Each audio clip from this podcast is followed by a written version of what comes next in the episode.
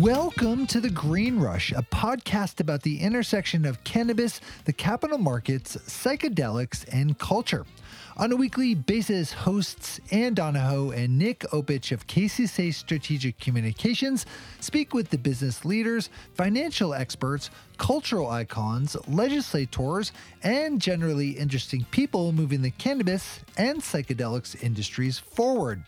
This week, Anne and host emeritus Lewis Goldberg are back for a new episode with special guest Ken Jordan, CEO, co founder, and editorial director of Lucid News. Ken joins us this week to discuss the trajectory of psychedelic mainstreaming and how it's still affected by the legacy of the 60s counterculture, plus his experiences with plant medicine and how it led to the founding of Lucid News. In this episode, Ken also emphasizes the importance of education and talks about Lucid's psychedelic U beta, which publishes clear, fact checked articles reviewed by top experts and serves as a starting point for those new to psychedelics as well as experienced psychonauts. If you're interested in learning more about Ken and Lucid News, visit the links in our show notes. Also, be sure to follow Ken and Lucid on top social media platforms. So sit back and enjoy our conversation with Ken Jordan of Lucid News.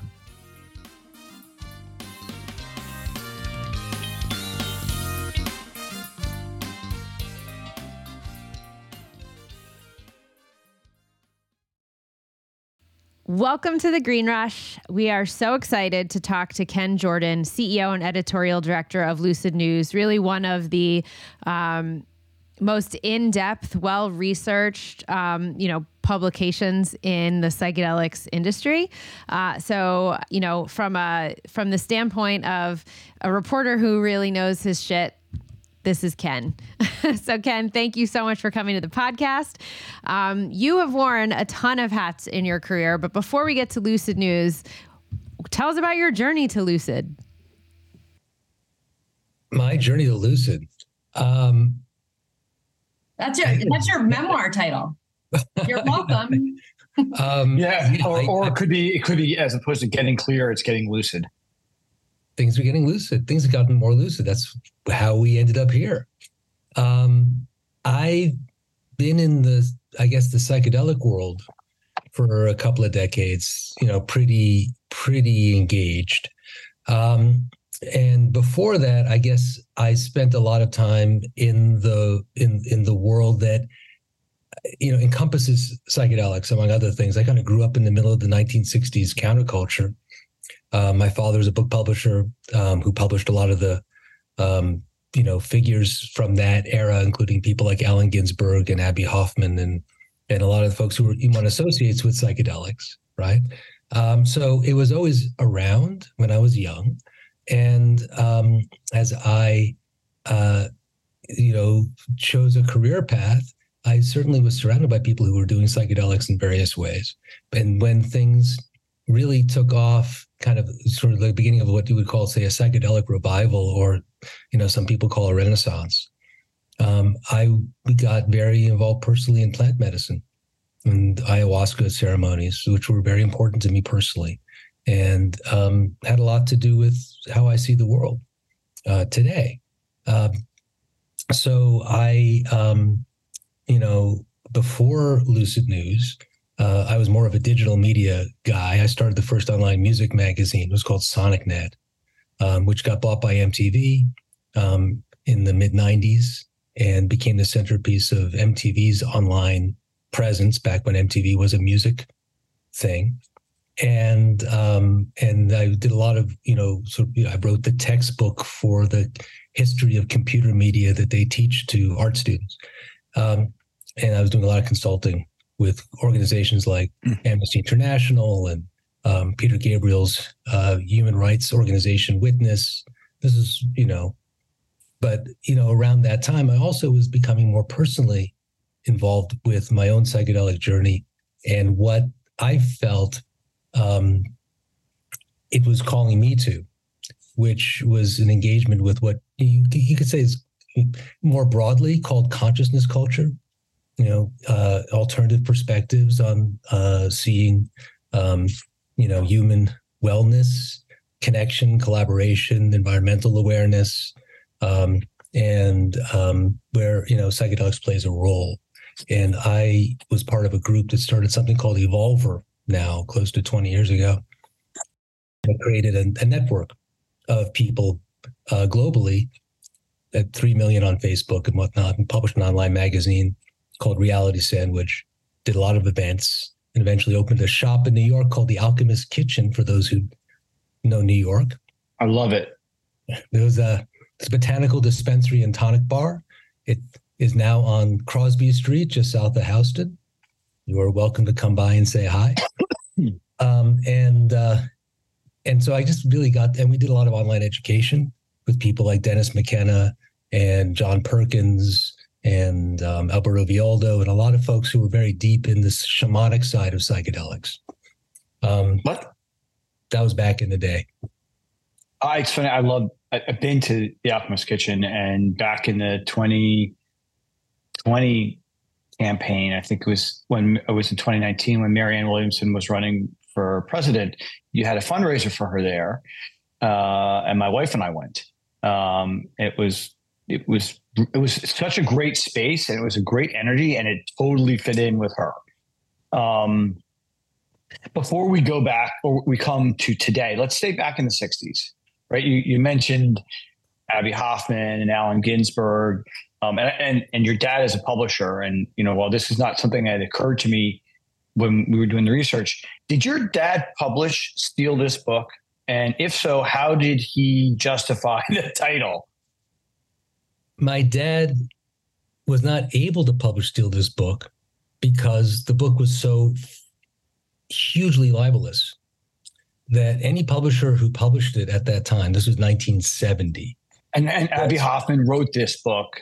This is a book um, written by Abbie Hoffman, who at yeah. that point was a well-known, uh, you know, political activist who had been part of the Chicago Nine, seven, seven, seven, um, and uh, was, you know, uh, a, a, leading anti-war activist, civil rights activist, um, who had brought so essentially created a marriage between the hippie kind of dropout movement and the uh, anti-war and civil rights activist movement um, through cultural acts like bringing together a group of people, thousands of people, to circle the Pentagon during a demonstration and to hold hands in that circle around the Pentagon and to levitate it. And they would insist that the Pentagon lifted about a foot and a half off the ground, though there was no photograph taken.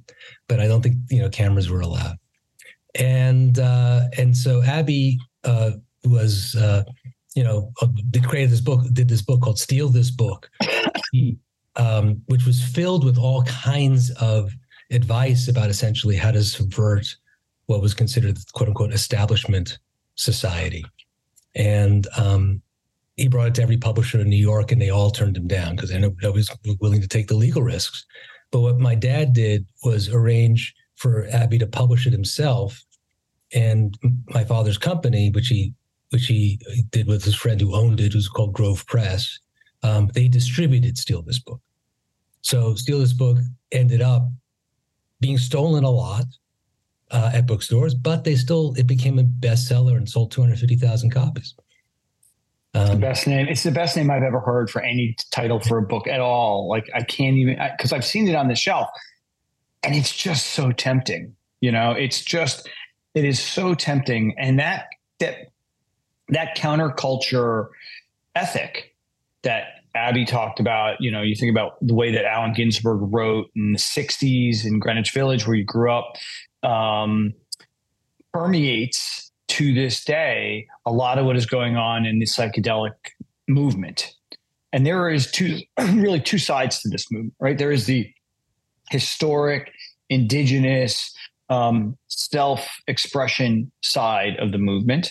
And then there is the drug development, intellectual property, medical side. And there's this unbelievable tension between the two and an incredible both reliance upon each other and lack of trust of each other. You sit in the middle of this. You know, Lucid News reports um, straight news on both sides. When you look at this this balance, this tension, what is your take? Like, how do you see this playing out? Where what what happens? Well, it's interesting because I personally don't feel that tension. And I don't feel that tension because I'm pretty seeped in the history and I know how we got here, right? Which unfortunately, for a lot of people just really don't understand or know well enough what began in the 60s with psychedelics and with the cultural movement it was a part of and what it has since led to and kind of lose perspective and then kind of and and and, and frankly from from my perspective don't understand necessarily very well how the medical thing really has come about, right? And how, what it means, you know, in terms of the kind of cultural change and significant, you know, the real cultural shift that um, I think a lot of the 60s movement was really intending to create, which I think it's successfully done, right? Um, medical movement around psychedelics has really been embraced by the mainstream in ways that those of us who've been around psychedelics for a long time would never have expected 20 years ago. And one reason that that's happened is because so many people in our society have done psychedelics, have direct personal experience with psychedelics, so that they're not demonized by those people. And a lot of those folks are in really influential positions. They're, um, you know, they're working in the FDA, and they are in Congress and they're in the White House, right? Not saying that Joe Biden has done LSD, but just saying, you know, there are people who have had these experiences who are in the military and uh, working at the VA. Um, mm-hmm. Now, it's not only those people who are supportive of psychedelics uh, entering the medical mainstream, but because of their because essentially you have a society of people who are familiar or know people who are familiar or close enough, right? Um, and who have shifted in you know in terms of what the societal attitudes around psychedelics are that even though there's been a there was a essentially a 50 year propaganda campaign through the drug war to demonize and you know psychedelics and to scare people away from them um, there's a lot of folks who are in positions of, of, of influence who are supportive. And that is a direct consequence of the mass use of psychedelics in the 60s that has then essentially permeated the culture and changed things. The other well, thing that changed that I think I don't, know if I, I don't know if I agree with you. No, you don't? Okay. No. Well, so, you know, if you think back to the 50s, right? Um, before, around the time that Gordon Wasson story came out. 50 There was right. There was this. There was a tremendous amount of work being done at Hopkins, and then the the work that was done, you know, at NYU, up in Canada, you know, all that was really serious, or at least the most serious research that could be done at the time. And up until the point that LSD escaped the lab, so to speak, and we were all encouraged to tune in, turn on, and drop out. The the media did not take a negative take on this. And once the Nixon administration decided to attack psychedelics because because once you tripped, you, you were more than likely not going to tear up your draft card. The media turned on psychedelics so you know i'm not so sure that what happened with the permeation of psychedelics broadly was a good thing for the movement It well, is so, a thing so and I, it happened and we can't, un- that. we can't unwind that, it i know i know that is that is a very common way that people look back on what happened in, at that period but that's i think you can find a lot of historical evidence that that was not necessarily how it really played out um, and and the way that it did play out from mm-hmm. my perspective is that you did have some research happening. Um, you also had the CIA using C, uh, LSD in, uh, uh, you know, in in now I got to remember the name of the covert operation, but frankly, they were in very dangerous. MK Ultra. MK Ultra, right? So it was not psychedelics were not seen as a necessarily universally as a healing vehicle no, by no researchers and by the universities right they were being there was there was a lot of different things that were going on at once um, it's also true that many of the departments in these universities that were involved with psychedelic research were also involved in the cold war and were at a time it was during a time of mass segregation in this country legal segregation. Um, and uh, and there was a, a, a sense that there was essentially at, at, that point there was a real cleavage between those who were opposing the Vietnam War and the um, and and this and the segregation, the pro-segregation uh, laws in the country, and those who were really confronting them. And many of the universities at that time, the university programs, were largely staffed by people who were essentially in what was then known as the establishment, right? Um, so how those psychedelics were being used at that time was not necessarily going to lead to the kind of outcome that all of us would like to have seen today, right? It was it was a complicated situation, and there was a reason why certain people in the academic institutions thought it was important to get them out of the academic institutions because they were feeling that there was a resistance and a, pot- a, potential for manipulation that they thought was not healthy or to everybody's benefit. Right. Well, that that is no not fundamentally different than the concerns amongst the historic community, the underground therapists, the indigenous use of these drugs today has when when company when people look at companies like Compass and Atai and Small Pharma and you know all of the companies that are using intellectual property shields to create FDA approved medicines. I mean, it doesn't seem truly different between what you were describing back in the 60s and the 70s from today. I think the difference is that from what I can tell, what all these companies are actually focusing on right now are essentially healing modalities. And this is the other thing I think is really interesting about the difference between now and say 50 years ago, is that um, there is you very rarely talked heard talk about psychedelics in those days as uh, as tools for healing.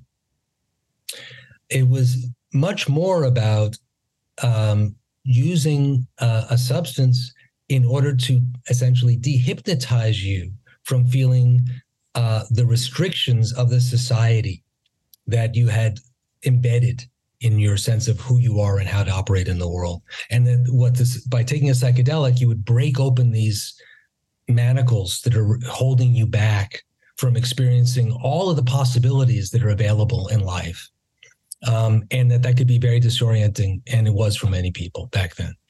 Um, you don't hear that from people so much anymore when they take psychedelics. Um, it's a very different kind of climate, right? Um, and uh, where I think we're living in a much more fluid society for the better, for better or for worse. But there's a real sense of things constantly shifting and and, and changing. Um, whereas in those days, you when you read the contemporaneous accounts by the people who were doing psychedelics in the 50s and 60s, again and again, what comes up is um, I just suddenly came to realize that the that the laws that govern, you know, social life, our society, are arbitrary and crazy. You hear this again and again. You read these things again and again and again. And that is not what's happening for people in the same. It happens to be true too today. It's also crazy. But that is, I think we already know that. I think when we take our psychedelics today, we already realize hmm. how fluid. It's just a different lexicon. It's a You're different just choosing different. It's a different moment. And what happened back then was that people would go into crisis. A lot of people in the crisis when they felt that the that the the the, the um the rules that were governing social life were suddenly not there or fluid. Um, whereas, you know, I think that today when people are taking psychedelics, there's an awareness of the heart. Nobody talked about opening of the heart in the 50s and 60s, generally speaking. Um, in, in, if you read the literature about psychedelics, it was not about heart opening. Um, and the heart opening thing, which I think is so interesting now, is particularly interesting coming from the lips of, say, Rick Perry. And other, uh, you know, Republican conservatives who I would have thought several years ago when they when you'd hear about veterans and first responders being depressed about you know from their experience on the front lines the old world way of responding to that was toughen up. Yeah. You know, what's your problem sissy? What's your problem? Right? Stop get off your ass. mm-hmm. and you know stop complaining. Now there is a shift a tremendous shift i think um, uh, away from that towards a sense that you know for many people who are from that you know who, who are coming from that perspective going you know people have been wounded and they deserve compassion and they should be healed and if we have medicines that can help heal them that's powerful so the the that impulse does seem to be largely what's driving um, the the the corporadelic use of psychedelics from what I can see. Corporadelic? Um, you haven't heard the phrase corporadelic? No, but I mean, you love it. That. No, this is not my phrase. I, oh, okay. right it is. It is now. yeah. It is. It is. It is definitely. It's in circulation, right?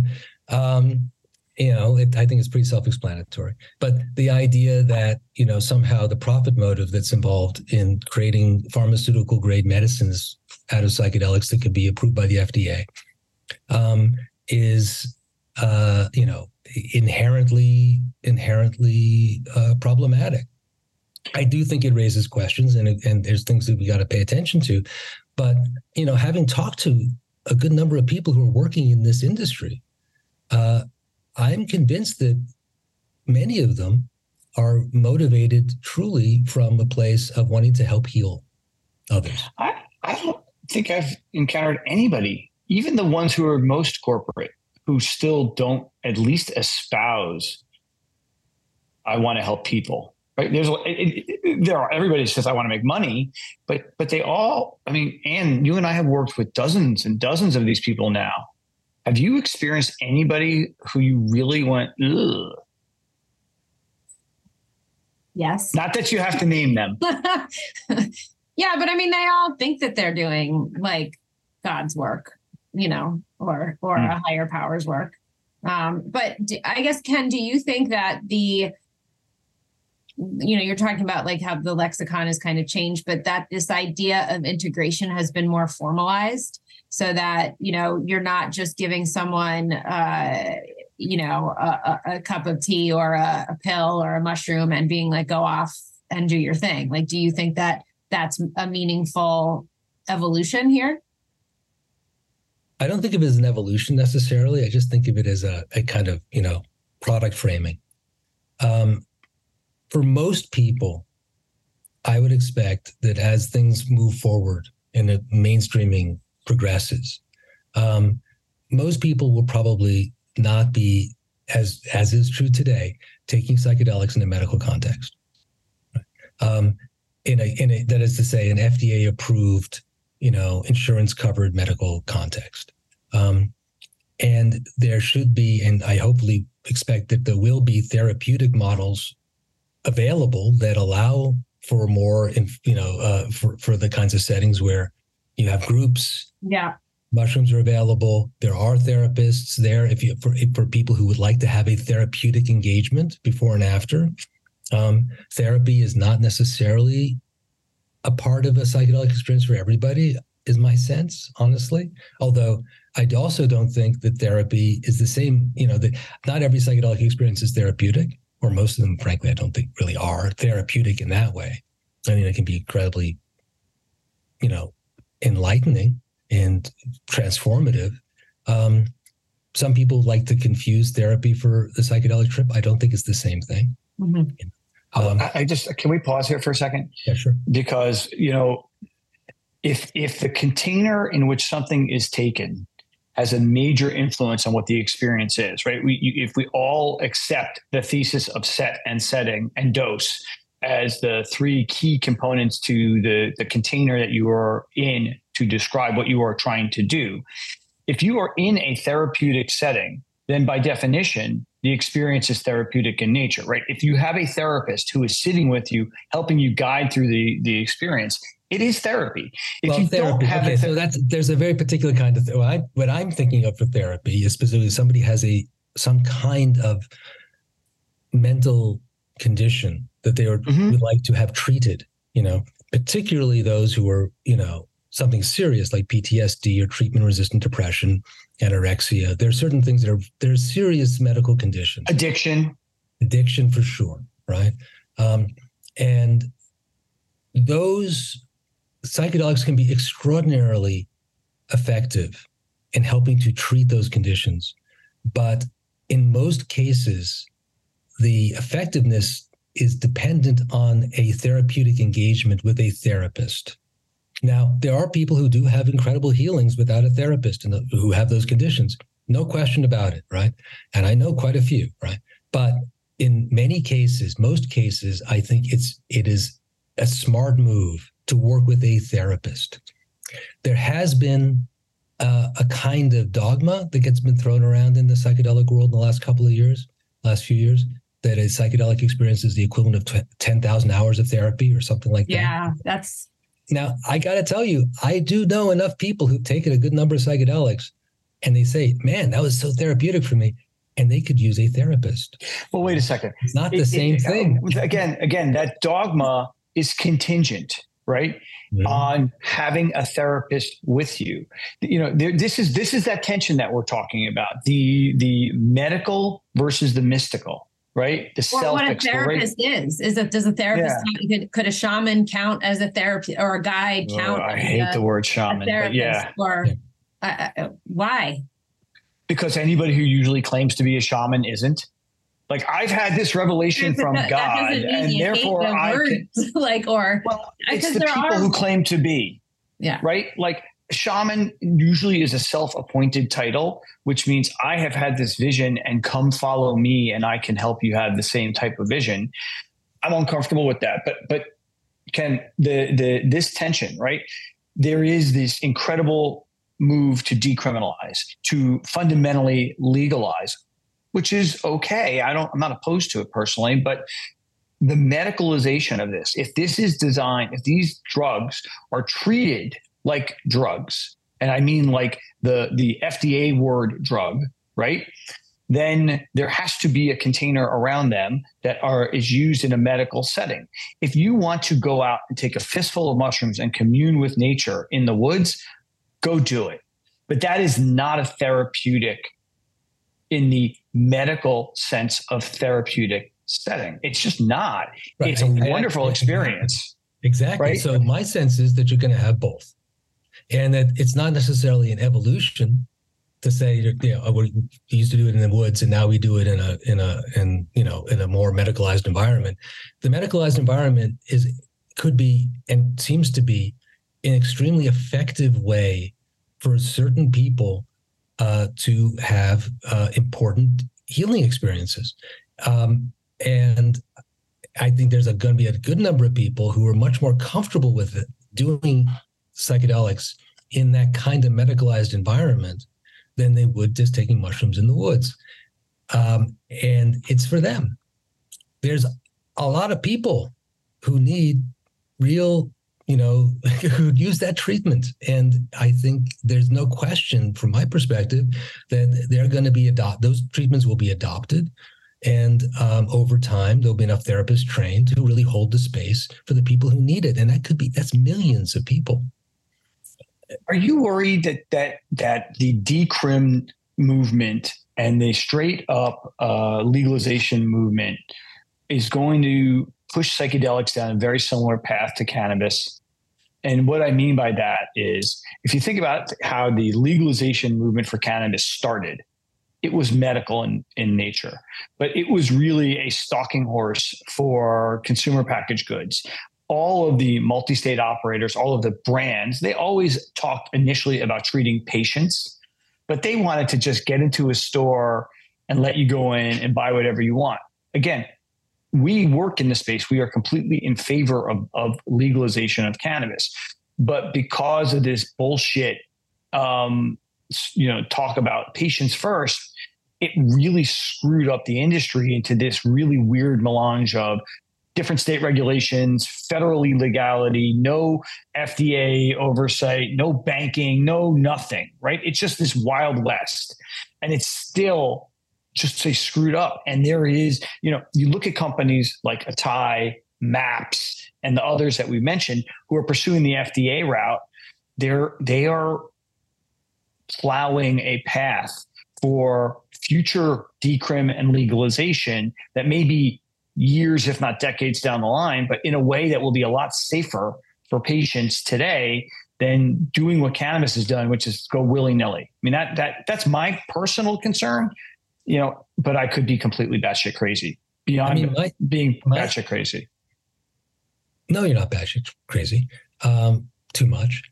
My sense is that looking ahead at how this is going to develop eventually legally is almost a moot point when you have like in 2020 there were 7 million people who did psychedelics in the US right that number has absolutely gone up in the last 3 years that was before the Netflix show and you have you know essentially you know unregulated market candy bars available in shops all over the country if somebody wants to get mushrooms now or they want to get psilocybin, it's they can find it, right? So whether or not the law is keeping up with the reality on the ground, um, there's mass use happening today, right?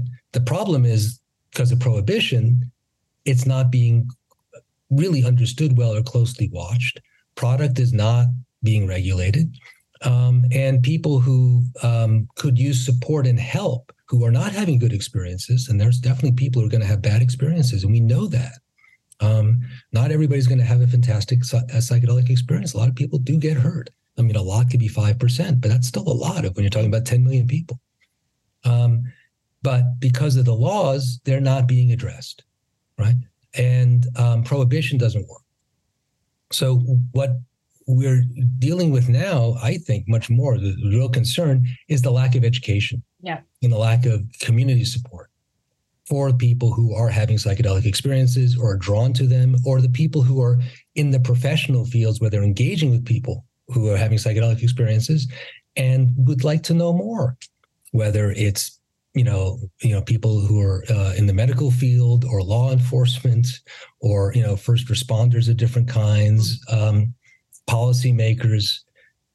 I think the real issue right now is where's the education and where is the and, and, and where's the community building, um, and that's what's going to help to create a safer environment for everybody. We know how to have safe psychedelic experiences, relatively speaking. We also know that there are some people who are going to have bad experiences, and you can't even if you try to do everything you can to screen them out, it's not going to always work. And so you need to then be ready to take care of those people and help those people when they have a crisis. Um, you, most people are not going to have the crisis. By far, most people yeah. are not going to have the crisis. Do you um, think there's been an overcorrection uh, for a lot of these companies and organizations touting that psychedelics is going to be the cure all and that, you know, um, I, I, often reference, you know, Bob Jesse talking to Michael Pollan at PS 2023, um, you know, saying that, you know, those words safe and effective from the FDA are problematic because it's not safe for everyone. It's not effective for everyone. Um, so, do you think that in a, in a rush to um, to prove that these substances have tr- substances have tremendous value for some people, that it's not, it, it, you know, it's not for everybody? Well, you know, the thing is that all drugs have risks. Right. Right. And the FDA is approving drugs that have risks all the time. Yeah. Uh, and you do, doctors do their best to screen against it. And still, despite that, there are people who have extremely adverse reactions to certain medications. Um, that's just, you know, part of the process. There's no way you're going to create an environment where, um, you know, nobody is ever going to be at risk. What you can do is to prepare people for what happens if something, if there's an adverse reaction, right? Um, and, you know, I one of the Bob Jesse examples I like to use is um, you know he talks about how uh, when you know, driving. Uh, you're not going to stop everybody from having car crashes, right? Uh, you know that there's going to be some challenging moments. You just know that just you expect it, right? And then you build an infrastructure to support people who do right. have, you know, bumper to bumper issues, right? And it's safer than it was, you know, that and that, you know, build like you said, building this infrastructure of harm reduction and and what to expect. I mean, I what comes to mind is the the recent Alaska Airlines pilot, where you know everyone over his um, supposed use of of mushrooms, and you know, um, I think the whole industry was just like, "Oh God, like no." um, but because there is this lack of education among the mainstream of you know what what these substances do and what they don't do, and who should use them and who should not. This comes back to education again, right? Because you're going to have stories like this yeah. So yeah. he had a bad experience, right? Um, and uh, he didn't have a bad experience, though. Well, right? He had an experience that was two days prior. It wasn't like he was tripping in the cockpit. Well, there's some reporting that he had done it right before as well. But I don't know. Well, I, I, just to say, let's be real though. This is the real thing. The real thing is that there are people, not a lot. You don't need a lot. There are people who have bad experiences two, three, four, five days after their psychedelic experience. Yes. It does happen. All right. So the industry's response is, oh my God, we can't ever admit that somebody has a bad experience yeah. because it's going to make it impossible for us to get legal. Yeah. And to me, that is an inappropriate way to respond. The way to respond really is, wow, we need a lot more education so people understand that occasionally this will happen. And when it does happen, don't demonize the guy, help him because he just had a really bad experience. Um, and at the same time, um, it's like I'm sorry, it's like the, the, the warnings that you see on every drug on TV. Side effects may include your eyes falling out of your head, your ears falling off your face, and your nose turning inside out. I mean, it's like yes, everything there's a potential for negative. For me, when I saw that story, I had a different reaction um, you know, since Michael Pollan's book came out, the media, for the most part, all, has almost exclusively been reporting positive stories about psychedelics, right? It's the cure all for every mental disease that there possibly is. It's the way to find God. We're going to recreate the Good Friday experiment. Like all of this amazing, like it's just breathless positivity you know, moment after moment, story after story. And this was the first story that sounded a warning bell that said, oh, maybe the media isn't going to buy our bullshit uh, about this positivity. And does this mean similar to what happened again, going back to the analog to the 60s, that we're going to start to see more questions and, and, and a turn against psychedelics because we know that psychedelics threaten the generic drug manufacturers. They threaten the big pharma in lots of ways. And might they be quietly starting to plant negative stories? I mean, I don't, I don't know the answer yes, to but that. I, but I think you're, you have such a short memory here. Like yeah, there was one negative story this week about like, about psychedelic, like, yeah, yeah. I, I'm thinking Maureen Dowd and her, like, whatever, whatever you know, I think she did uh, edibles, cannabis edibles, but like, you know, there are negative stories that come out. It's just that's the one that bubbles to the surface for you. Yes, you're right. yeah. Uh, look, it's not and, the and, first and, time. by yeah. the way, goldfish. Yeah. Yeah. Meaning I have the memory of a goldfish. If it's not right in front of me, I don't potentially remember it. Right? Like it's it's like a five minute memory. I'm sorry, your name is? Yeah, exactly. You are. And I know you how. what that story meant for me was that it's a, it's a confirmation to me that mainstream media coverage of psychedelics is going to be very thin. Whatever it is, it's thin. And it may be very positive one day and it may suddenly be negative the next. But for the most part, the editors who are assigning these stories for the news platforms that are out there, um, themselves don't know much or anything about psychedelics. And so they're kind of going with their gut. They're like, oh, this one's going to, this is a grabber. This is a, oh, like, look at that. Hey, you know, vets are taking psychedelics to heal from PTSD. That's amazing. That, that's, that got my attention, right? So this is where most media coverage is, and that's why we started Lucid News. Mm-hmm. Good, good pivot. we just, but it happens to be true. You need to pivot. Good job. kind of pivot. Um, but uh, no, this is exact. This this was the whole. That was the whole intention, right? Is because we saw a few years ago that there's all this energy and money and focus coming into the psychedelic world, and not a lot of people who are writing about it and knowing anything about it. So Anne Harrison, uh, my co-founder, and Faye Sakellaridis, and our other core members of the team, um, who have been in this world for a long time and know it really well, came together to do a you know old school journalistic platform that you know, essentially follows AP style rules to write articles about what's happening in the field so that people would actually just be able to follow it and understand it. And it's written from the perspective of people who actually can cut through the surface and and ask the kinds of questions that an informed psychedelic expert would ask. Um, and you know, that's that I love that the mainstream media has been doing positive stories about psychedelics because I lived through a whole period of time where that was impossible. Couldn't even imagine it. When I started my first psychedelic publication, Reality Sandwich, with a core team of other folks back in 2007, um, we were in the exact opposite situation. It wasn't journalism; it was much more like personal essays and that kind of thing. It was more, it was much more sort of subjective perspectives um, about psychedelics and and and, and related experience.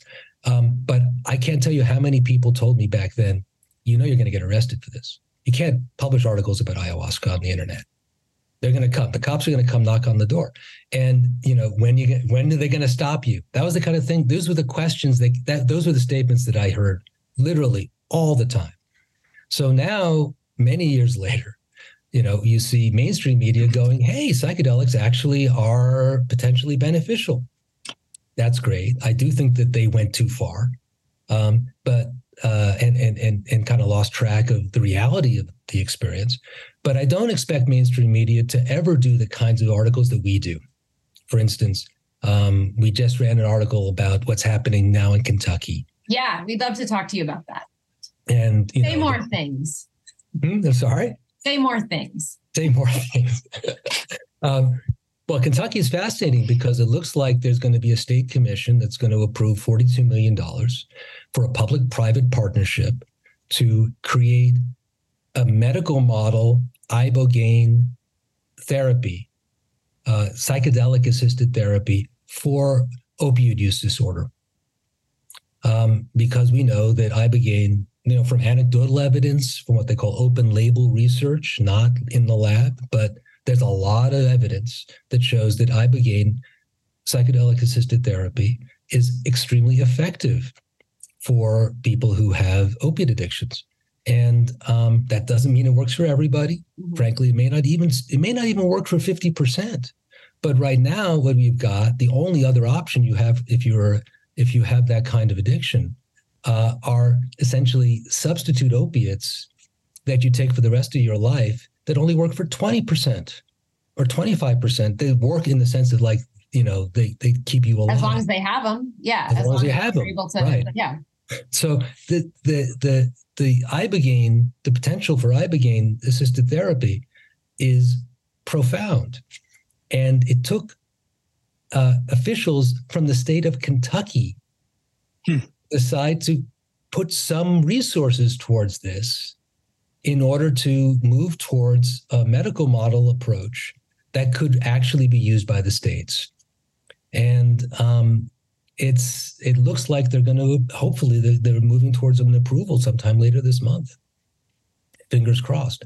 Um, and so we did that article in depth to explain how they got there um, that has not been in the news. So, but all you've seen so far, the coverage so far in the mainstream media is crazy Kentucky is going to put $42 million towards a psychedelic therapy. Yeah.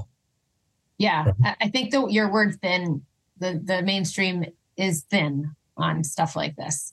Um, other and other than the clickbait gee whiz factor of like, look at this conservative state, like, you know, it just, yeah, it's been a little disappointing in that regard. Um, to say the least. Uh, to, yes. you know, talk about some of the other stories that you think are. So we're just because we know that podcasts are uh, recorded and listened to whenever. We, we are recording this on November 3rd, 2023. But what are the biggest stories that you're covering right now? Beyond what's going on in Kentucky, what are the stories that you and your team are most excited about? Well, we just ran an interesting article, I think, about the terrorist attack on the Israeli rave which has certainly gotten a tremendous amount of media attention, no question. But almost none of it really explored what it meant for it to be a, a psychedelic experience, like a psychedelic event. Um, which, when you know people in the rave world understand um, that when you have that many people who are on MDMA or psilocybin in it at an event like that at dawn when the sun is coming up, there's an open heartedness and a certain kind of experience that really is very profound and beautiful and powerful for those who who who who were there. And for the terrorist attack to have happened at that moment is not something it's it's just it's it's a devastating thought um, but for some reason the psychedelic community has not really addressed this until we ran an article this week um, that that uh, spoke with the organizers of the response, who were doctors and psychiatrists and psychologists in Israel, um, who were part of the extended rave psychedelic culture there, who organized some up to 400 volunteers to immediately respond to the survivors and to help them heal to begin their healing. Um, and I felt that that was a really important story to get out, um, and to uh, and and to have you know to talk to the people who are actually there, who've done the work, and what it was like. Um, yeah.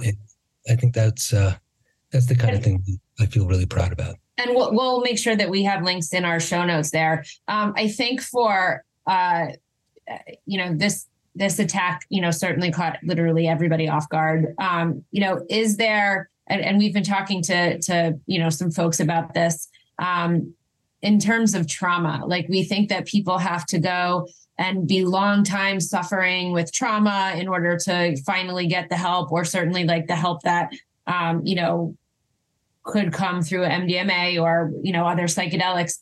But you know where the the I guess the common wisdom here is that the closer you're treating someone to the trauma, the better their outcomes are. So this seems even more important now that we get people, you know, on the ground, you know, working with these people who are you know, for them for young people who are going to have decades of trauma, um, and maybe save them some pain later on in life um, if they start, you know, start dealing with this now. That was the motive of the team that came together specifically. And I believe that they've already addressed, but then we ran the article, I think 1,800 of the 1,900 survivors who came forward um, to asking for help, they had seen already. Oh, so it's important to see people quickly. But it's also, when you talk about the potential for psychedelic therapy to help PTSD, I mean, my God, you can also imagine many people, you know, I mean, they're already doing this in the Ukraine in, in, we ran an article fairly recently about um, uh, how um, a group is putting together um, psychedelic assisted therapy for people with PTSD in the Ukraine and working towards getting some government approval. Did, did you talk with Jonathan Lubecky about that? I didn't. Jonathan was not one of the people we spoke to for that article. I don't believe, um, but wouldn't surprise me if he's involved. Oh, he, he is. Yeah, he's been spending a lot of time in Ukraine. Very interesting. Okay, that's great. Yeah. Um, yeah. And there's no question you're going to need that in Gaza. Have and, you, you know, like this is this is when you start to look at where and how real change can happen because of psychedelics and the opportunities we have for healing. You know, when we think about this, the terrible situation that we're now all living through, um, that there are some people who are really dedicated to working with these medicines to create paths for understanding and healing And this is not a political statement. It's just like, you know, it's a human statement about like how do we find ways to to address this this this crisis that we're in. That frankly to me is the most powerful thing about this whole movement. And whether it comes through FDA approved medications or whether it comes through groups that are doing psilocybin underground, that we know that this is a, it can really have an impact. Have you guys reported on the evolution of the U.S. military's attitudes towards psychedelics? I mean, we we talked earlier about MK Ultra, right? Where that was when the army tested in the I think it was the 50 late 50s early 60s using LSD as mind control to what's happening in the VA today with you know Rachel Yehuda. And you look at organizations like APA which are led by former General Steve Xenakis and um, um, Reason for Hope. Reason for Hope which is led by General Martin Steele you see the and military vets. and vets yeah, with Marcus with, Capone and Amber Capone. Yeah. Yeah. For, former Navy SEAL. You see the military not only moving individually as, as, as former veterans into using us for healing, but you're seeing the former, former generals, you know, chesties, guys who have just full of medals who are saying, I'm going to spend the second act of my career taking what I learned working for the Pentagon to help those soldiers who are currently in service or those who are retired. I mean, I find that absolutely fascinating that you're seeing the military, which has, by the way, always been on the cutting edge of social change in ways that the rest of society hasn't, whether it be through integration or new new techniques um, or new new technologies. And, you know, like I don't know. It, it, always strikes me interesting when I talk to Steve Xenakis or talk to Martin Steele. These guys served for decades, you know, and achieved high rank. You know, that might be. I don't know if that's a story that you guys have written. I think, and I'm not pitching you one. you can pitch us. It's perfect. Yeah, he is. Yeah, he is. no, I actually am not. It just it's it just it's like it's. I think it's a good, interesting story. I think it's many stories. I don't think it's only one story. And we've actually, you know, as they say, embedded it in our stories, you know, over the mm-hmm. years. Um, since we started, now it's been what almost almost four years, three and a half years since we started. Um, it is, it's a, it from my perspective, it is one of the most encouraging things I see on the scene at the moment. That veterans and first responders are finding psychedelics to be uh, an appropriate and attractive way to address healing and trauma. And um, because it means being in touch with your heart and being open to understanding, uh, you know, what it is to to address the, the dark side and the shadow that, that we all live with. Um, and the it had been my sense that, and this is just me speaking as, you know, frankly, a, a pretty progressive, pacifistic Democrat. Um, but it had been my sense that the military was not connected particularly well to that aspect of human existence. And that there was this sense always when I was growing up, certainly, that um, you know, you're you're a tough guy and you tough things out. Um, and you don't worry about all those emotional things that get in the way. They're a problem, right? Um, and the the way that at least, at least that was my understanding of it, right? And what we're seeing now, to me, is a seismic shift in a societal attitude about what it is to be in touch with with trauma. Yeah uh, and the importance of uh, uh, of addressing it and healing it, not just for yourself, but you recognize when you start to go through these processes that you're not only doing it for yourself, you're doing it for your family, you're doing it for your community. Um, and honestly, when I speak with some of these, you know, retired generals who are involved in the psychedelic movement, I'm hearing this from them. Mm-hmm. And I never thought I would hear that from a retired general. Now, well, that's maybe just my narrow experience, my narrow, crazy, radical 60s background, but it is it's very moving for me. But don't you think the the important word you said there is retired? Um, and that they're not um and I'm not putting words in their mouth, I don't know this, but um, this isn't something that they're necessarily addressing when they're in power within. oh, oh no, this is interesting. I think this is actually really interesting because they're retired so they can talk publicly. Right. Okay. But the guys who haven't retired yet, they talk to them too. Okay. Yeah.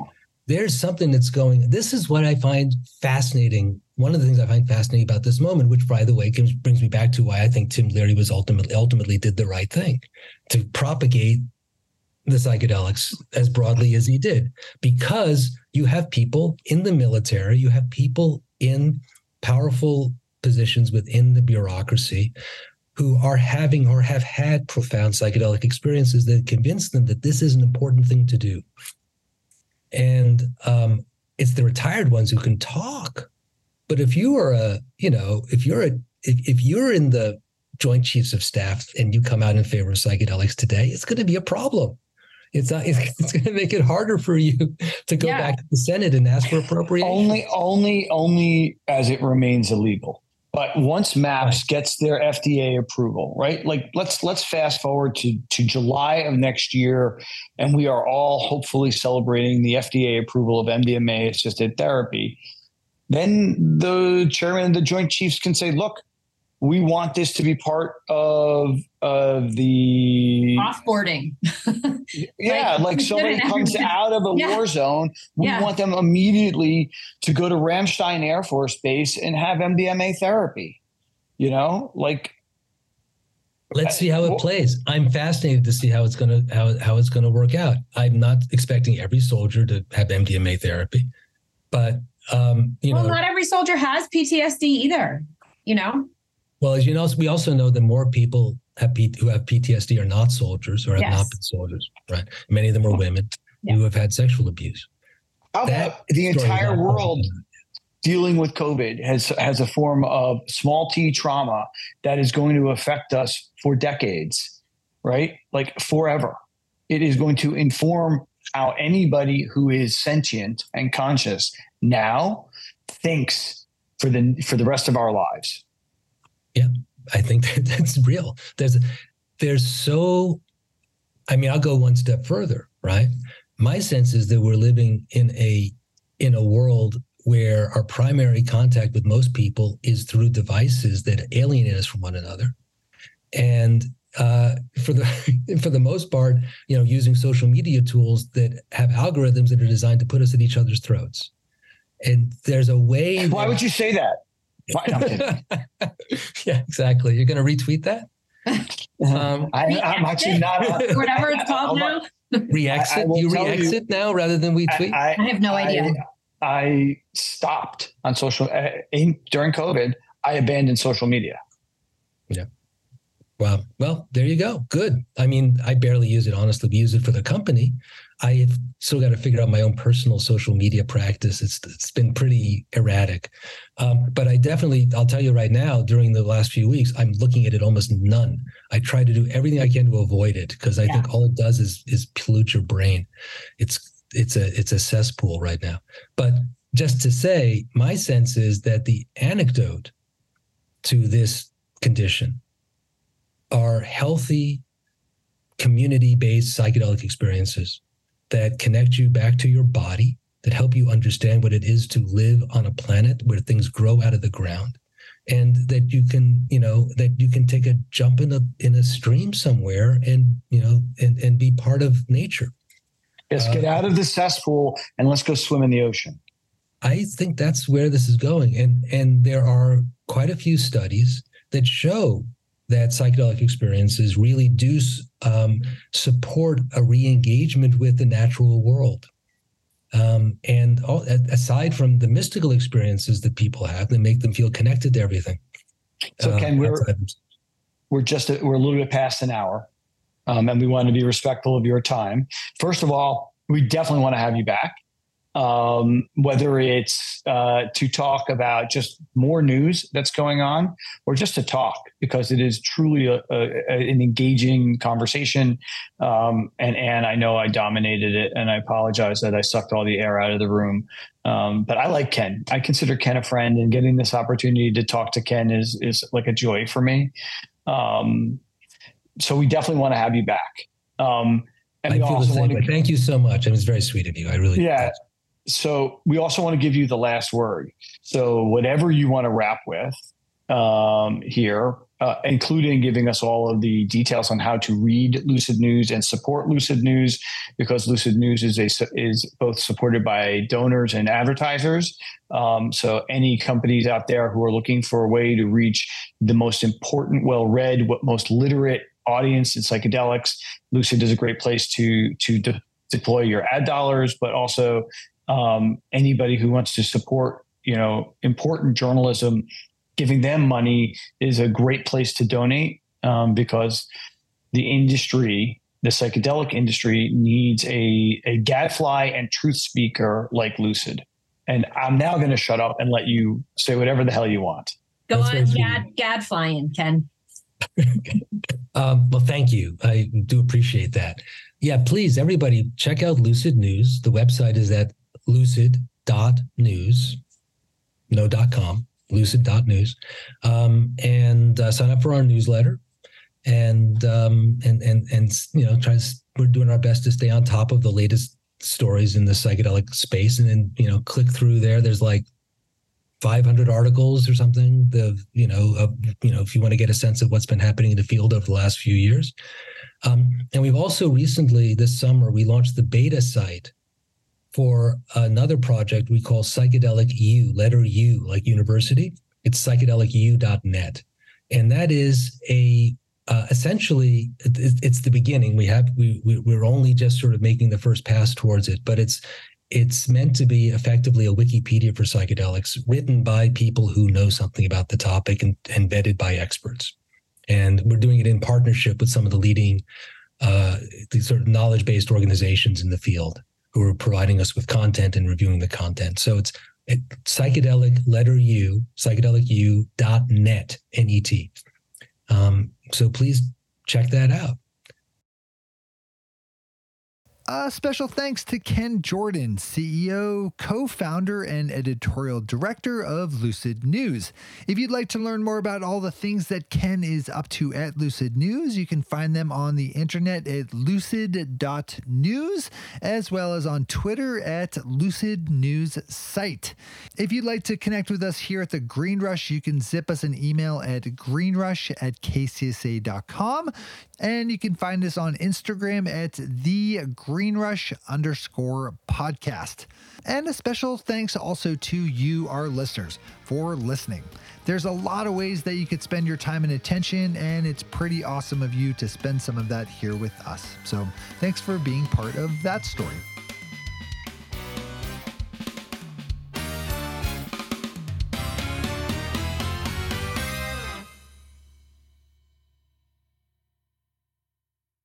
Cannabis! Cannabis!